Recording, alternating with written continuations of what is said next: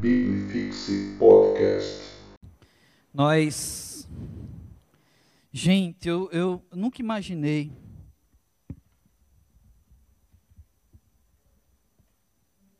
Eu nunca imaginei que num culto às 8 horas da noite, aos sábados, eu fosse chegar atrasado. E já dois sábados consecutivos eu estou chegando atrasado, é uma vergonha.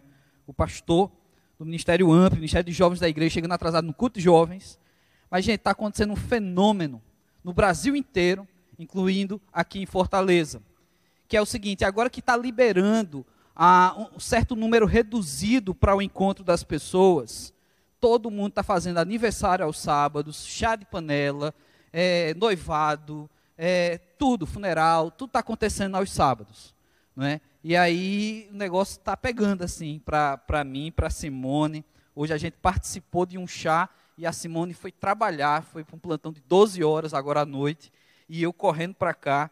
Então, assim, está uma loucura, mas a gente vai se ajustando, é mais um, um, pouco desse novo anormal que nós estamos vivendo, né? Então a gente precisa se ajustar. Eu quero agradecer a banda, né, o Ministério do Louvor, que está tá crescendo aí. Tivemos a participação de um outro Felipe hoje, né, conduzindo o louvor. Né, a gente já está acostumado demais com o Felipe. E aí, na falta dele, a gente tem um outro Felipe né, para substituir. E que louvado seja Deus por isso. Né, tantos talentos né, que têm servido aqui na igreja, na área da música.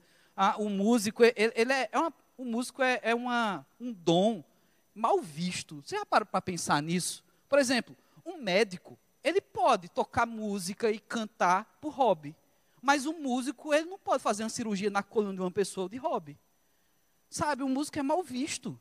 Não é? Então, assim, precisamos é, valorizar essa galera que se dispõe a estar aqui com a gente, a tocar, a se envolver, a participar. Gente, nós estamos no segundo encontro dessa nova, no, nova série, dessa nossa nova série, que é Creio, Logo Existo. A ideia é justamente pensar no credo niceno, no credo apostólico, na, na reza que você conheceu como credo, e isso que vem perpassando pela igreja evangélica já há tantos anos, e ainda igrejas conceituais, igrejas históricas tomam o credo como uma base de fé. Nós vamos mergulhar passo a passo nesse credo, olhando as, a perspectiva daquela igreja de base, que eu já expliquei semana passada, o porquê foi desenvolvido o credo apostólico. Depois você dá uma olhada, ouve lá no podcast ou no canal do YouTube da PIB Fortaleza, o que foi que eu falei sobre o credo apostólico. Mas eu não vou parar aqui para falar muito sobre isso, já que foi na introdução.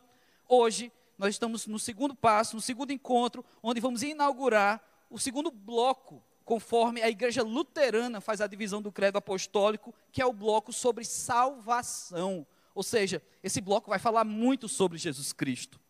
E hoje nós vamos começar pelo nascimento de Jesus Cristo, do nosso Salvador. E aí diz o bloco do credo que nós vamos desenvolver hoje. Creio em Jesus Cristo, seu único Filho, nosso Senhor, o qual foi concebido pelo poder do Espírito Santo, nasceu da Virgem Maria. Então nós temos esse Jesus prometido, esse Jesus que veio e que se cumpriu essa promessa. E diante de tudo isso que aconteceu em Jesus Cristo, algumas lições que nós devemos tomar para a vida. De que esse nascimento, ou da expectativa do nascimento de Jesus, de como isso se redunda na nossa vida hoje. E o que nascimento tem tudo a ver com morte, na perspectiva bíblica. Eu quero pedir uma licença a vocês e uns segundos, porque eu preciso regular isso aqui.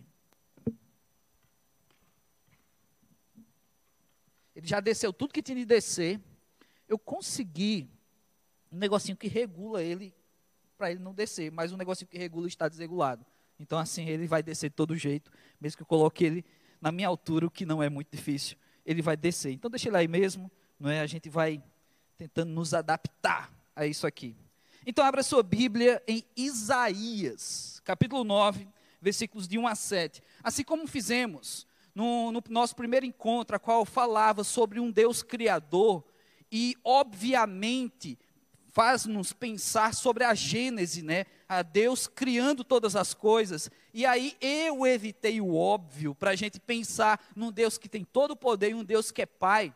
Hoje nós também não vamos ao nascimento de Jesus, a narrativa, a narrativa bíblica sobre a, a gravidez é, excepcional, espetacular de Maria. Não, a gente vai para a expectativa do nascimento de Jesus. E porque isso traz para nós uma reflexão profunda sobre morte e vida. Então você vai achar isso lá em Isaías, capítulo 9, a partir do versículo 1. Acompanhe comigo essa leitura. Mas para a terra que estava aflita, não continuará a obscuridade.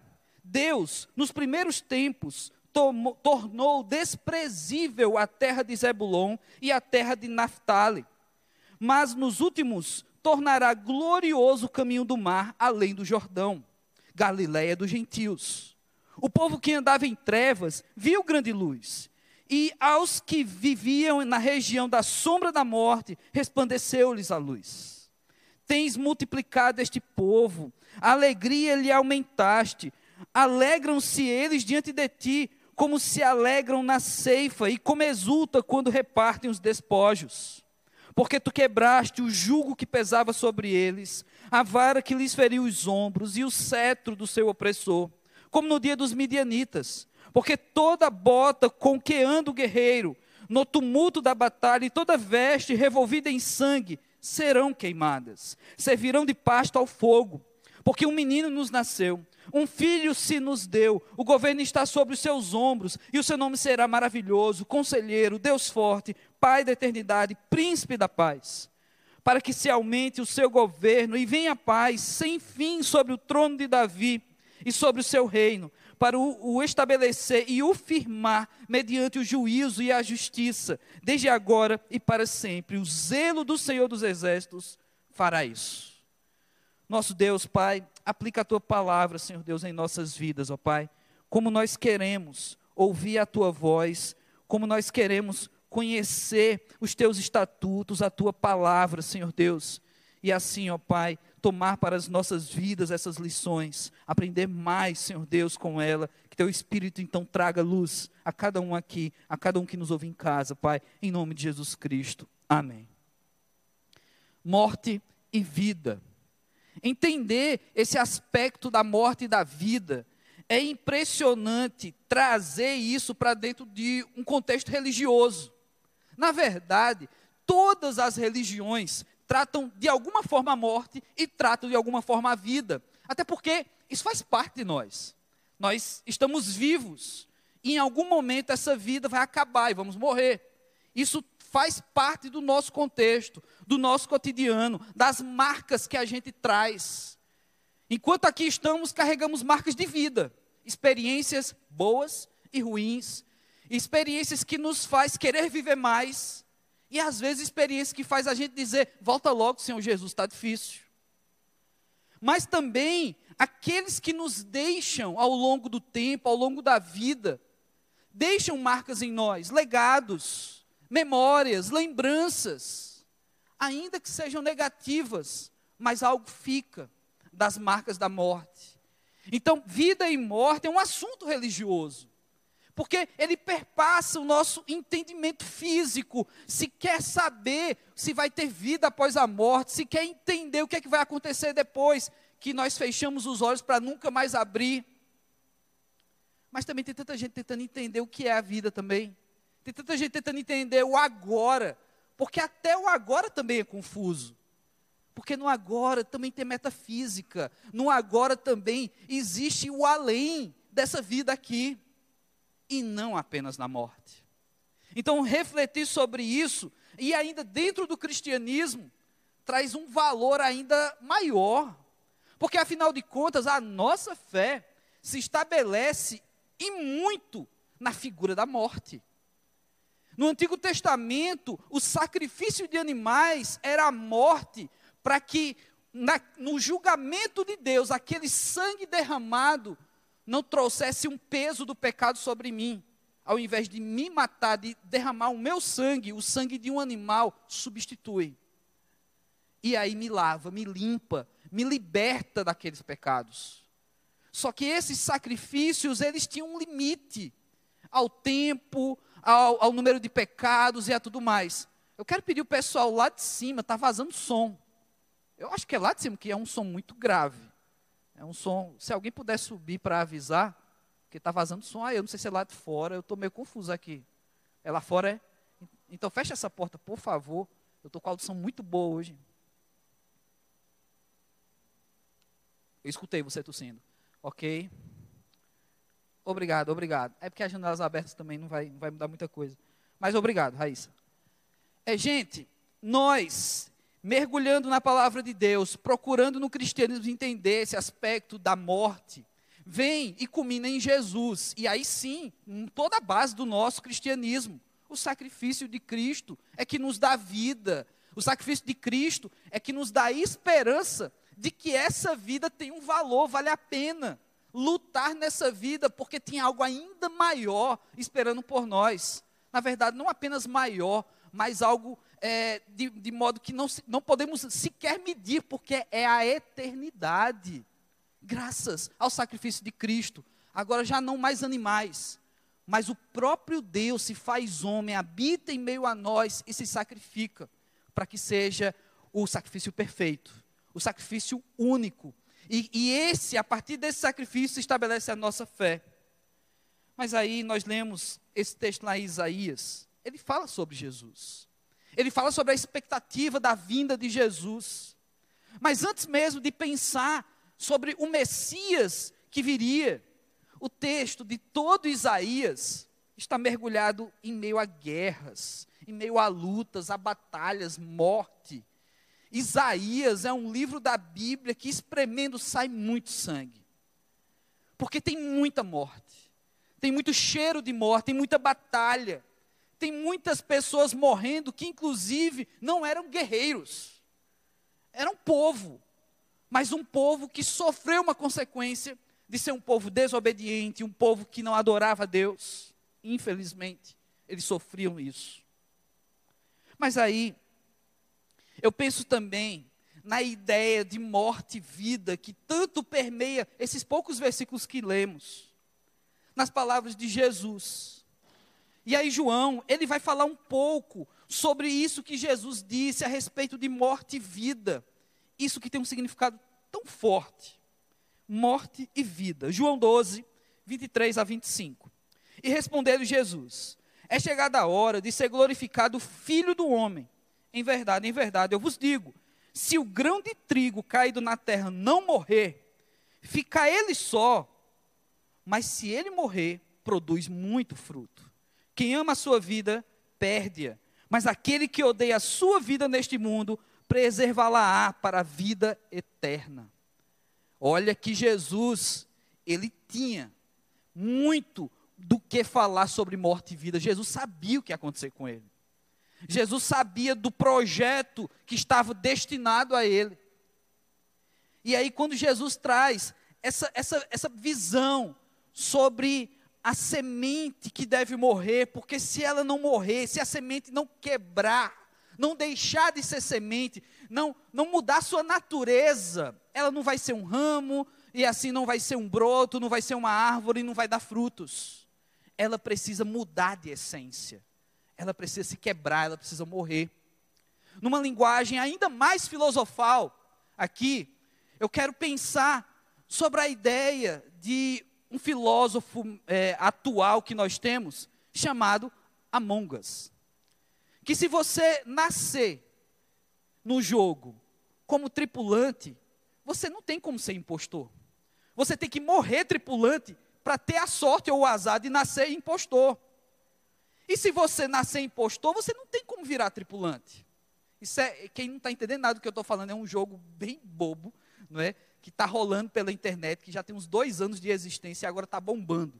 Não é? Você vai botar no YouTube, tem uma galera falando desse jogo, não é? E eu que sou um cara intelectual, gosto de ler muitos livros, eu tive que jogar esse jogo, não é? E aí, é, e ainda joguei com a galera daqui da igreja, já tive uma experiência de jogar uma partida com a galera daqui da igreja, que é uma situação bem, bem esquisita, não é?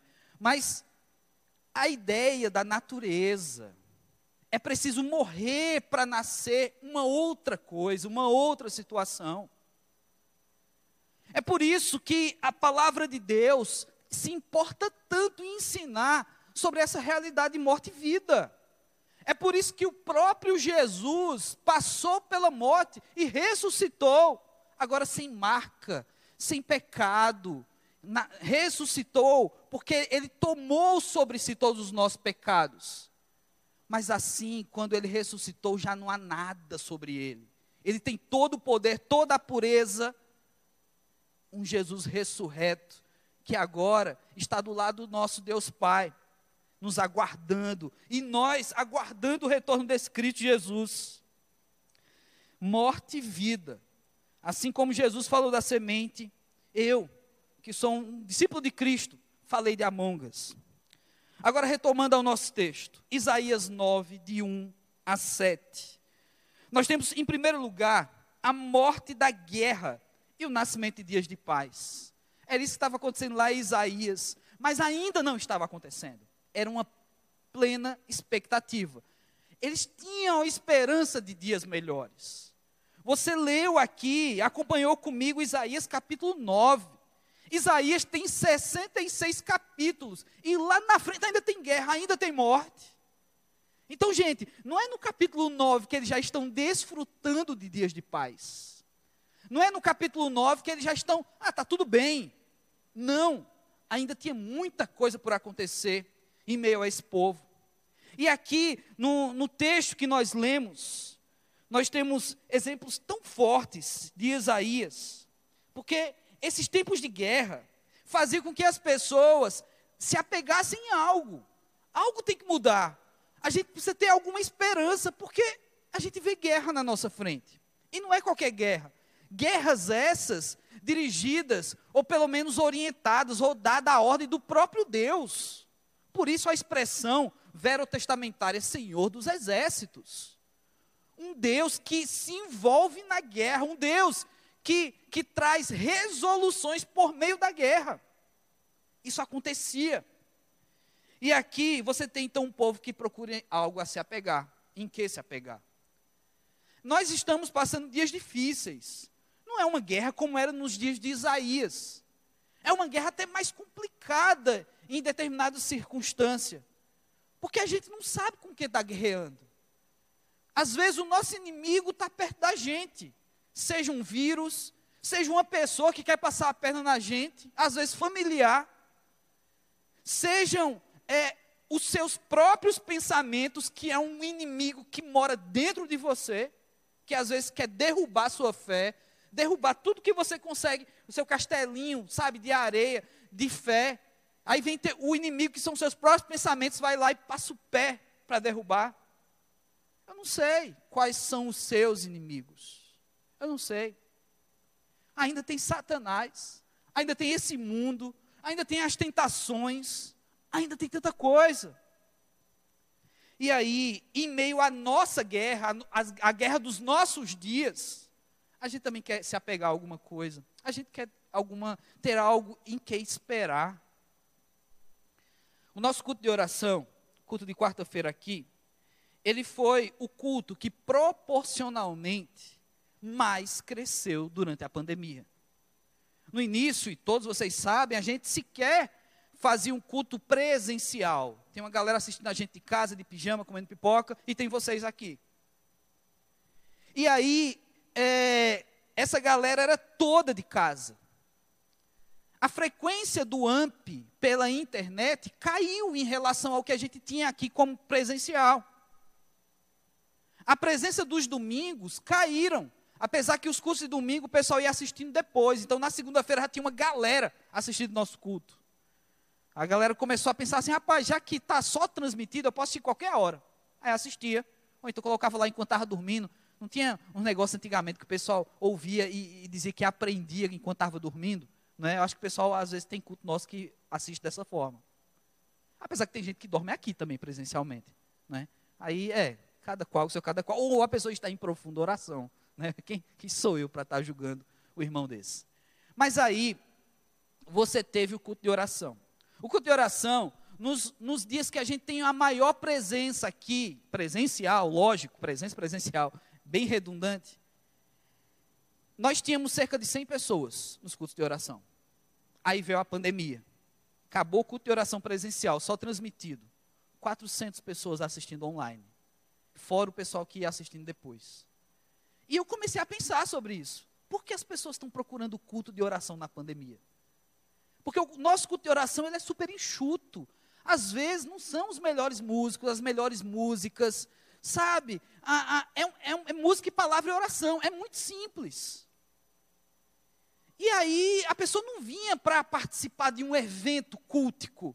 Ah, eu quero ter a melhor, o melhor louvor, eu quero me emocionar. É um culto simples, o culto de oração. Antes da pandemia, era um culto em que, com certeza, você tinha muitas oportunidades de orar.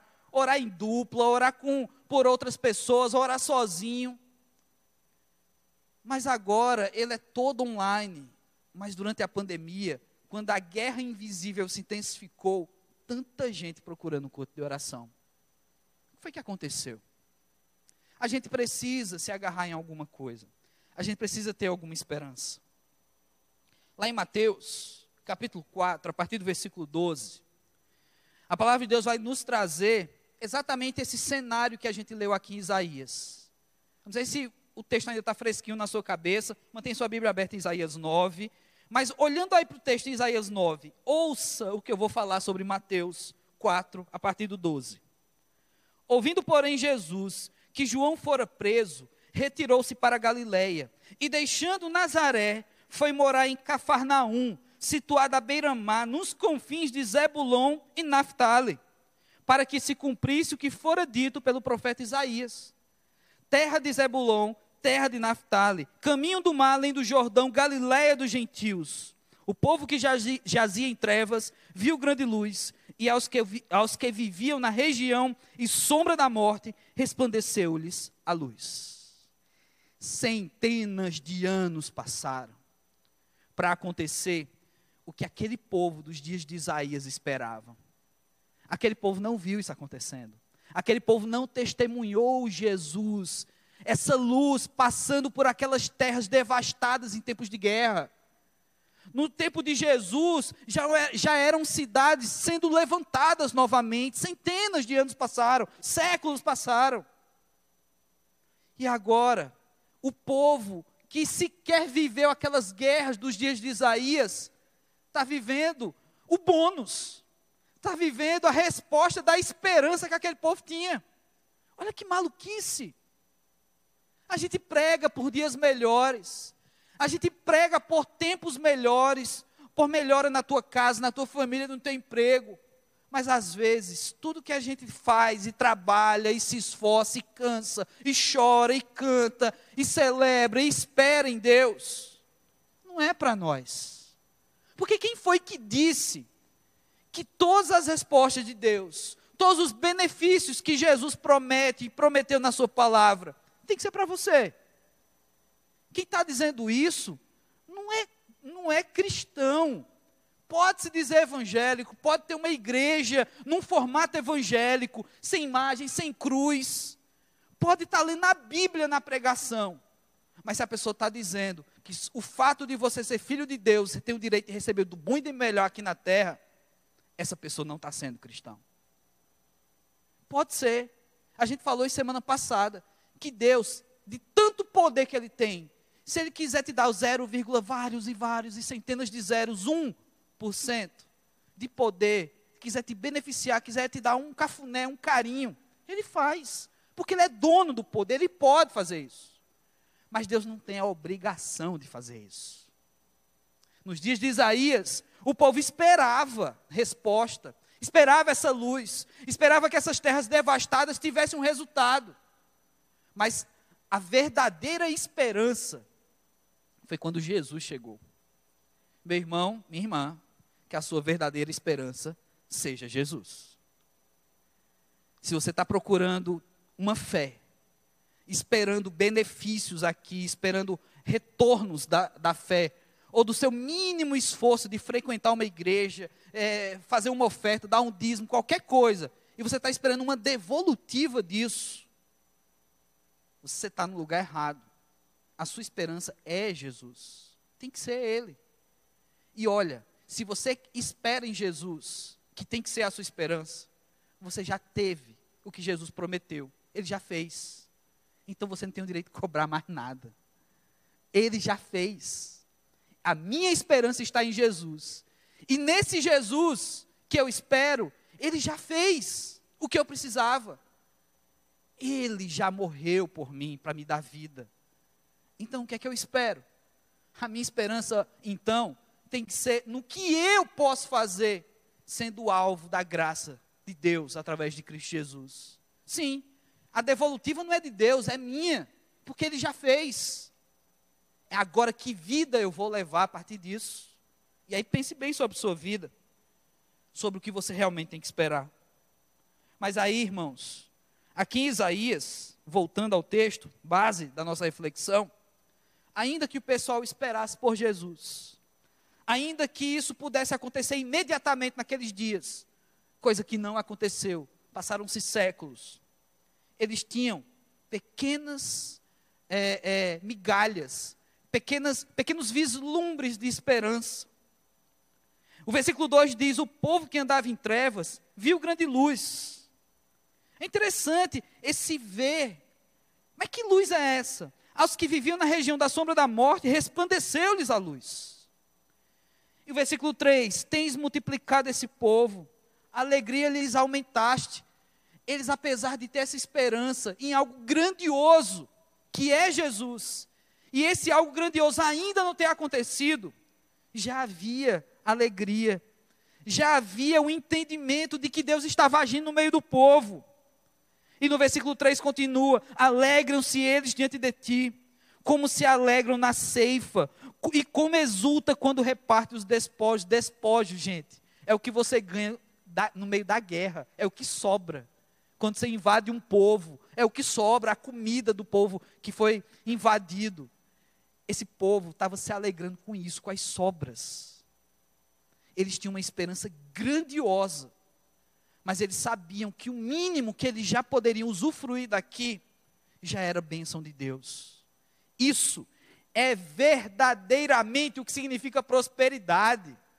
Prosperidade bíblica é um povo que está esperando algo grandioso acontecer, Jesus Cristo aparecer e acabar com toda a guerra, mas ainda no meio da guerra, sobrar um pouquinho de comida depois da batalha para eles já é motivo de gratidão. Isso é prosperidade.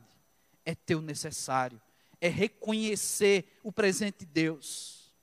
Porque a gente só reconhece, só quer fazer festa quando o presente de Deus é muito grandioso. Por que será que a gente tem dificuldade de enxergar Deus nas pequenas coisas? Sabe, eu, eu, eu, eu me converti na igreja do interior. E eu gostava demais de ouvir aquelas senhorinhas, sabe? Aquelas vovó que dizia assim: Meu filho, você chegou tarde hoje. Eu, pois é, vovó, deu errado com o ônibus, não sei o que, me atrasei. Ela, meu filho, se o ônibus atrasou, é livramento de Deus. Sabe, eu sinto falta dessas coisas. Das pessoas ficarem buscando entendimento das pequenas. Isso aqui é livramento de Deus. Eu sei, meu irmão, que às vezes é vacilo seu mesmo. Você olha na frente do espelho e você vê aquela coisa ali na frente do espelho, rapaz, eu preciso melhorar esse negócio. E você se atrasa para um compromisso, porque você quer melhorar esse negócio, mas não adianta. A não ser que você, o seu espelho tem um poder de cirurgião plástico. Sei que às vezes é vacilo nosso, mas eu sinto falta dessas pessoas que conseguem ver Deus agindo nas pequenas. Porque a gente quer ouvir testemunho do cara que, que perdeu as duas pernas e reapareceu as duas pernas. Caramba, isso é o testemunho que eu devo me apegar. Isso é que eu tenho que viver. Aí tem o outro lado da, da moeda. Pessoas que ficam, são catadores de grandes testemunhos. Tem gente que fica pesquisando testemunho na internet.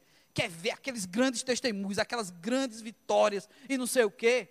Começam a colocar o seu patamar de expectativa de presentes de Deus, entre aspas. Isso aqui é aspas, é um coelhinho com as orelhas balançando. Essa expectativa nessas pessoas e nesses testemunhos que muitas vezes são um tanto exagerados. Eu vou pegar leve, vou falar assim, são tanto exagerados. Muitas vezes, tem testemunhos verdadeiros. E aí você começa a ficar frustrado com Deus. Porque a tua vida não é igual a daquele cara. Porque afinal de contas, a vida dele não deu super certo. O cara não conquistou um tanto de coisa. E ele não estava na lama. E agora está, sabe, sabor de mel. Pois é, não tem que ser assim. Esse povo que esperava tanto de Jesus, tanto de Deus, se alegrava com os despojos de guerra. E ainda mais, o texto não para aí. No versículo 5 vai dizer que os dias de paz que esse povo esperava fazia com que armas de guerra, é, materiais de guerra, não fizesse mais sentido. Olha o versículo 5. Porque toda bota com que anda o guerreiro no tumulto da batalha e toda veste revolvida em sangue serão queimadas, servirão de pasto ao fogo, comida do fogo. A guerra, eles esperavam por esse dia de paz em que os despojos da guerra, ou seja, o material usado na batalha, a bota, a roupa cheia de sangue, as armas, isso iria se transformar, seria usado para o fogo, isso aí seria usado como combustível para fazer comida, para fazer tantas outras coisas. Isso é a expectativa de um povo em meio à guerra. Eles se contentavam com isso. Eles não queriam um airfry. Eles não estavam orando a Deus pedindo um fogão de, fogão que tem a boca elétrica, que eu não sei nem como é que funciona aquilo, por indução, sei lá. Eles não estavam pedindo isso. Eles estavam pedindo para que a guerra acabasse, para eles pegar a roupa da batalha e queimar para fazer a comida deles. Era isso que eles estavam pedindo a Deus. Era nisso que eles estavam começando a esperar de imediato. Isso é prosperidade bíblica. Então nós temos esse contraste, assim como vimos semana passada. Nós também temos aqui hoje contrastes: morte da guerra e o nascimento em dias de paz. Em dias de paz nasce pequenas esperanças, gente. Eu espero que essa pandemia, essa guerra invisível, tudo isso que a gente está vivendo, faça nascer na gente vislumbres de esperança, que a gente volte a ver o agir de Deus também nas pequenas coisas, nos, nos livramentos, ainda que sejam pequenos que a gente pare de ser esse povo evangélico, querendo só multidões, só coisas grandiosas. Vamos olhar o agir de Deus. Imagina Deus, o Todo-Poderoso, esperando assim, rapaz, esse culto do AMP com essas cadeiras vazias, eu não vou falar para essa galera, não. Agora, agora, aquela igreja que tem as cadeiras tudo cheias, um drone voando no meio da igreja, e o pessoal falando uau toda hora, ali eu vou estar, ali eu vou falar. Porque afinal de contas, aquele pastor ele fez um curso de coach para pregar. Aí Deus, eu vou falar através desse cara. Gente, Deus fala através de quem Ele quer, na hora que Ele quer e como Ele quiser. Se Ele quiser agora, um circo que está armado, tem algum circo armado em Fortaleza, se Ele quiser usar o palhaço que está lá para falar, Ele vai falar. Não importa. Mas nós temos esse negócio, o gospel está fazendo isso, sabe? É o glamour onde mora, onde reside a, a, a espiritualidade. Gente, olha para esse povo, olha a esperança gigante que eles tinham e olha a gratidão por coisas que para você não teria mínimo de valor. Sabe, se alguém chegasse na sua casa, olha, sobrou aqui uma bota do, do exército que estava trabalhando no combate à Covid, a Covid lá no interior, sobrou uma bota aqui, você não quer não para queimar, para fazer teu almoço? O que, é que tu ia fazer com essa bota? Tu ia botar para fora. Ou como diz aqui no Ceará, né, você ia fazer uma dancinha, rebolar. Mas aí, esse povo, eles conseguiam ver bênção nisso. Você está conseguindo ver bênção onde aparentemente não há? Você está conseguindo ver Deus onde esse mundo gospel está dizendo que não tem Deus em determinadas circunstâncias na tua vida? Você está conseguindo? Faz esse exercício essa semana. Procura Deus em lugares improváveis. Eu te desafio a fazer isso. Procure Deus em lugares improváveis. E se você achar, fale, coloque no seu, na sua rede social, sabe? Manda uma mensagem para mim, coloca no grupo do AMP, se você tiver lá. Se não tiver, não tem como colocar, né? Mas não seja um impostor no grupo do AMP, está lá só disfarçado, sabe? Realmente, coloque que você viu, que você entendeu o agir de Deus. Mas eu te desafio a isso. Busque Deus nas pequenas coisas tam, também. Versículos 6 e 7. A gente tem mais um contraste: um nascimento da justiça e a morte do pecado. Isso vai acontecer aqui em Isaías, apontando numa questão muito louca aqui, numa situação atemporal. Olha o que diz, versículo 6, a primeira parte do versículo 6, vamos dividir em duas partes. Diz assim: Porque um menino, um menino nos nasceu, passado, um filho se nos deu, passado. O governo está sobre seus ombros, está presente, e o seu nome será futuro. Gente, que maluquice é essa? Sabe, eu, eu lendo esse versículo, quando eu cheguei nesse versículo 6, eu travei. Eu comecei a procurar Marte e o Jonas de Dark aqui. Cadê eles? Sabe assim, passado, presente e futuro, tudo acontecendo simultaneamente. Tudo. Porque o menino nos nasceu, um filho se nos deu, o governo está sobre os seus ombros e o seu nome será. Gente, que massa! O profeta Isaías, ele já é atemporal, ele já está vendo que Jesus não é o aqui agora somente, que Deus não preparou essas guerras, não preparou todo esse contexto, porque ele queria abençoar naquele momento da história somente. Era muito maior do que isso. Por isso que o povo começa a se alegrar nas pequenas coisas que o Senhor dá, mesmo ainda em meio a batalhas. Porque eles sabem que eles não são o único povo merecedor, que o plano de Deus não é só para aquele tempo, não é só esse hora. Ah, Deus vai abençoar agora. Nove, ô oh, louco bicho, nove e seis. Deus vai abençoar exatamente agora. É estranho, né? O pastor ficar olhando a hora. Por isso que eu imitei o Faustão, não é? Eu sei imitar muito Faustão. Ô louco meu, olha aí. Minha imitação é muito boa. Mas aí, essa relação de que não há tempo para as coisas de Deus acontecer, faz você respirar mais aliviado, sabia? Porque às vezes a gente quer que a coisa de Deus aconteça agora, que a resposta de Deus venha de imediato. E aí vem a palavra de Deus e diz: Olha, Deus não está preso ao teu tempo, não. A bênção que Deus tem para você, ele, de repente ele vai dar, mas não é para você, é para uma pessoa daqui a 500 anos, e você tem que se alegrar nisso. Ou de repente a bênção que Deus tem para você, ele já deu, e o povo já usufruiu dessa bênção. Olha que massa a perspectiva de Isaías. Não tem tempo para acontecer. Um menino já foi dado, mas ele virá. E aí, quando ele virá, já é o reino, já está acontecendo agora. Como assim? Que loucura é essa? É a palavra de Deus, gente. É o plano de Deus. Jesus já veio. Jesus está, ele é e ele virá. Nós também vivemos no meio dessa perspectiva atemporal.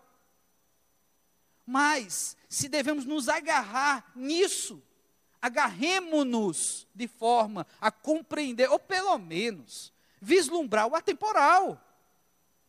Se não é só para mim, se não é só agora, então, que bom, Deus, que o Senhor preparou algo que vai além da nossa perspectiva de tempo. Querer Deus, querer encaixar Deus no seu tempo, na, no seu reloginho, na sua agenda, é algo tão mesquinho e tão egoísta. Porque imagina, se Jesus só viesse agora e só para a gente, e o resto do povo? Imagina se o Jesus que, que virá para estabelecer o seu reino eterno no céu, se ele já tiver vindo, a gente está fazendo o que aqui? Sabe, é, e a gente já está no caverna do dragão, já morremos. Sabe, é atemporal. Compreenda isso. É para mim para você, é para quem viveu nos tempos de Isaías, é para quem vai viver ainda alguns tempos, porque eu não sei quando é que Jesus vai voltar. Pode ser amanhã, pode ser hoje, 10 horas da noite. Ô louco, pode ser, a qualquer momento. Mas enquanto ele não vier, o plano continua temporal. Ainda é, ainda será e já é. Já está acontecendo. Mas aí, por fim, nós temos esses nomes de Jesus: maravilhoso conselheiro, Deus forte, Pai da eternidade e príncipe da paz. Isso é o nascimento da justiça em meio ao pecado. O pecado, ele anuncia a morte. O próprio Jesus fala sobre isso, que o salário do pecado é a morte. Nós entendemos isso na palavra de Deus. Mas será que nós tomamos isso como uma real prática na nossa vida. Sabe, a gente, vamos, vamos ser sinceros aqui. Pensa, faz um exercíciozinho aí na tua cabeça, porque isso você não pode falar para a pessoa que está do teu lado ouvir. Mas quando você peca, você tem medo de morrer? Rapaz, eu pequei, então o salário do pecado é a morte. Rapaz, a gente não tem não, ó. Aí volta o que a gente falou semana passada. Se a gente tivesse noção do Deus Todo-Poderoso, a gente teria muito medo de Deus, temor a Deus. Mas parece que às vezes a gente brinca. É como se Deus fosse um brother aqui que a gente zoa ele. E está tudo bem. O cara não liga, o cara fica chateadinho, sabe? Num jogo de bola ele te dá um carrinho, arranca umas costelas suas e está tudo bem. Não, gente. O nosso Deus é maior.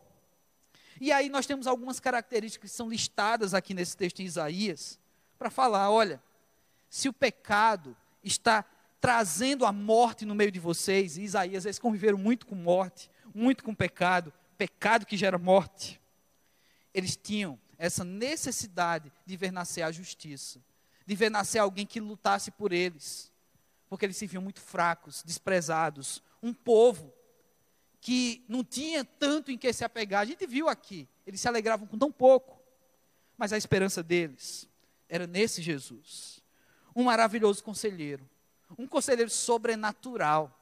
Sabe, os conselhos de Jesus, eles são sobrenaturais. Jesus chegava nas pessoas e dava conselhos sobre a intimidade das pessoas sem que elas tivessem revelado a intimidade. Isso é um maravilhoso conselheiro.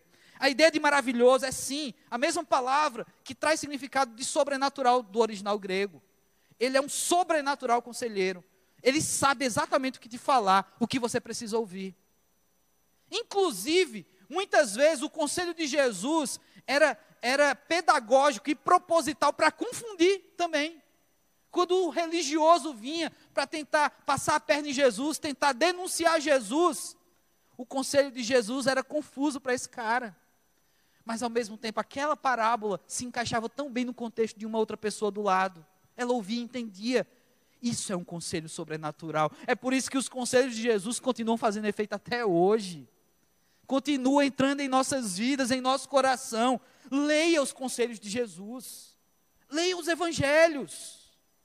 Sabe, a gente tem essas, essas, essas, eita, esqueci agora, essas ordens de leitura da Bíblia em um ano, que, que você tem que ler um capítulo de Gênesis e um capítulo de Mateus, e dá uma bagunçada na cabeça, sabe? Faz uma leitura aí, você tem um resto de ano ainda para acabar. Eu não quero desafiar você a ler a Bíblia toda nesse ano, sabe? Mas faz maratona, a gente faz maratona de série tão boba. Sabe, faz uma maratona dos quatro evangelhos aí. Leia esse maravilhoso conselheiro. Eu tenho certeza que algo vai mudar. Mensagens de Jesus que você já ouviu pregações, que você já ouviu gente boa falando, heresia também. E aí você vai olhar e vai ver outra coisa. Porque é sobrenatural o conselho de Jesus Cristo. Deus forte. Eu não vou redundar com semana passada. A gente falou muito sobre um Deus que tem todo o poder. Esse é o nosso Deus, é o Deus forte. Você realmente é servo de um Deus que tem todo o poder, um Deus que é forte. Pense nisso sobre sua vida. Pai da eternidade. Isso aqui é massa demais. Um pai que nunca deixará de ser.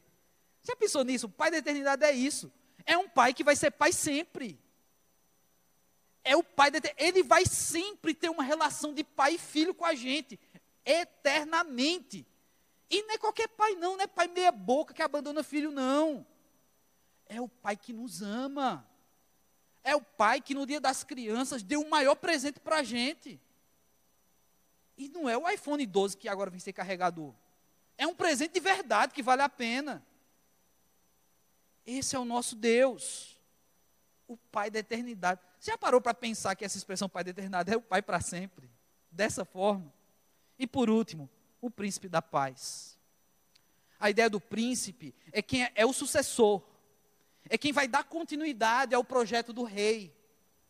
O príncipe da paz, ou seja, ele vai selar o projeto de paz.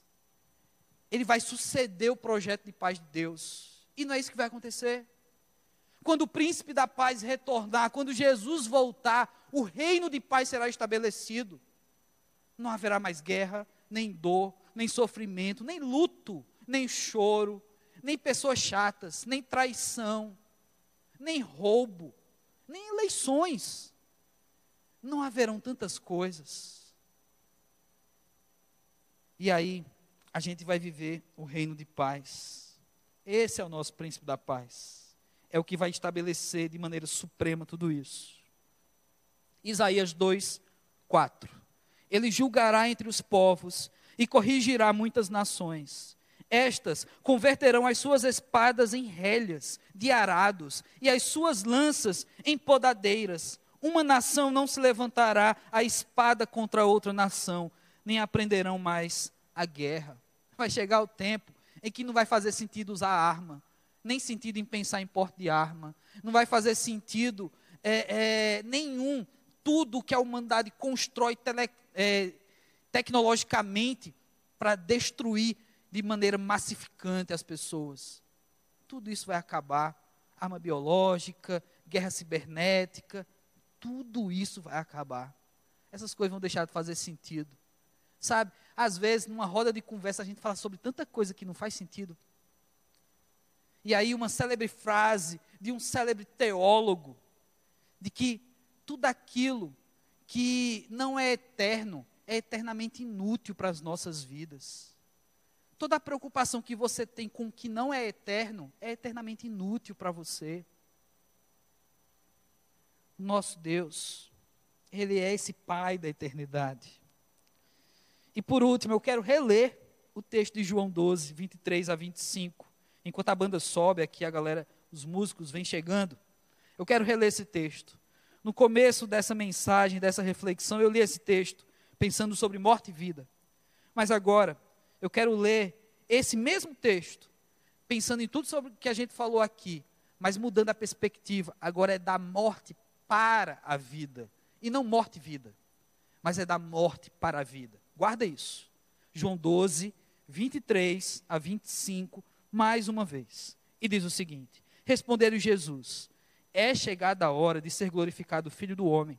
Em verdade, em verdade eu vos digo: se o grão de trigo caindo na terra não morrer, ele fica só. Mas se morrer, produz muito fruto. Quem ama a sua vida, perdê-la-á. Mas aquele que odeia a sua vida neste mundo, preservá-la-á para a vida eterna. Onde é que você tem plantado a sua semente de vida? A vida sem Deus a vida sem Jesus é uma semente para aqui. Assim como uma semente, você morre, vai ser sepultado e vai ficar por isso mesmo. Porque não vai dar em nada isso. Mas aquele que é a semente e que morre para a eternidade, esse sim dá muito fruto. Esse deixa legado. Esse tem uma vida que valeu a pena aqui. Mas que não acabou aqui que vai continuar e vai continuar muito por toda a eternidade. Então pense sobre isso. Não é morte e vida, é da morte para a vida. Você tem vivido nessa perspectiva. Você tem se agarrado nessa esperança. Você tem visto os pequenos milagres de Deus na tua vida. Ou você só está esperando coisas sobrenaturais acontecerem? Quem é você no meio de tudo isso? Vamos orar. Vamos falar com Deus agora. Baixa sua cabeça. Pai, nós queremos, Senhor Deus, te louvar, te glorificar, Senhor Deus, porque a tua palavra permanece viva. Porque ensinamentos da tua palavra, lá de tantos e tantos anos atrás, ensinamentos estes, no meio de uma guerra, no meio de batalhas, no meio de mortes, de tanto sangue, ainda servem para nos mostrar a tua verdade Deus, somente a tua palavra, em meio a batalhas, a guerras, a mortes, pode nos dar esperança em meio a tudo isso. Porque também, Deus, nós que aqui estamos, essa galera que nos assiste de casa, também estão vivendo suas batalhas. Também muitas vezes tem morte perto da gente, tem sofrimento. Muitas vezes o inimigo, Senhor Deus, ele não está do lado, não, ele está dentro de nós, Pai. Ou então esse inimigo invisível, doenças, tantas coisas, Deus, estamos em guerra, Pai. Mas Deus, olhando para esse povo de no tempo de Isaías, que esperava claramente no teu filho Jesus. Enquanto o teu filho não chegava, eles se alegravam com os teus presentes, apesar de ser presentes às vezes tão pequenos que nós nem daríamos valor. Deus, nos ensina a enxergar a tua verdade. Nos ensina, Senhor Deus, nos inspira, ó Pai, a perceber a tua mão guiando, dirigindo, afastando certas coisas da nossa vida, Pai. Nos ensina a perceber milagres mínimos, mas que continuam acontecendo no meio do teu povo. Nos ensina a desfrutar, ó Pai, de pequenos resultados dessas guerras que vivemos nos nossos dias, mas que já nos dão uma esperança, um respiro, ó Pai. E Deus, não nos deixa perder de vista, ó Pai, Jesus Cristo. Que Ele seja, Senhor Deus, o nosso alvo. Que Jesus Cristo seja a nossa maior esperança. Que Jesus Cristo seja o nosso tudo. E assim a nossa vida seja entregue, dada para esse Jesus que deu a sua vida por nós. Faz isso, Pai. Opera transformações, opera milagres, opera salvação no meio do teu povo. É assim que eu oro, Deus, em nome de Jesus Cristo. Amém. Biblifixe Podcast.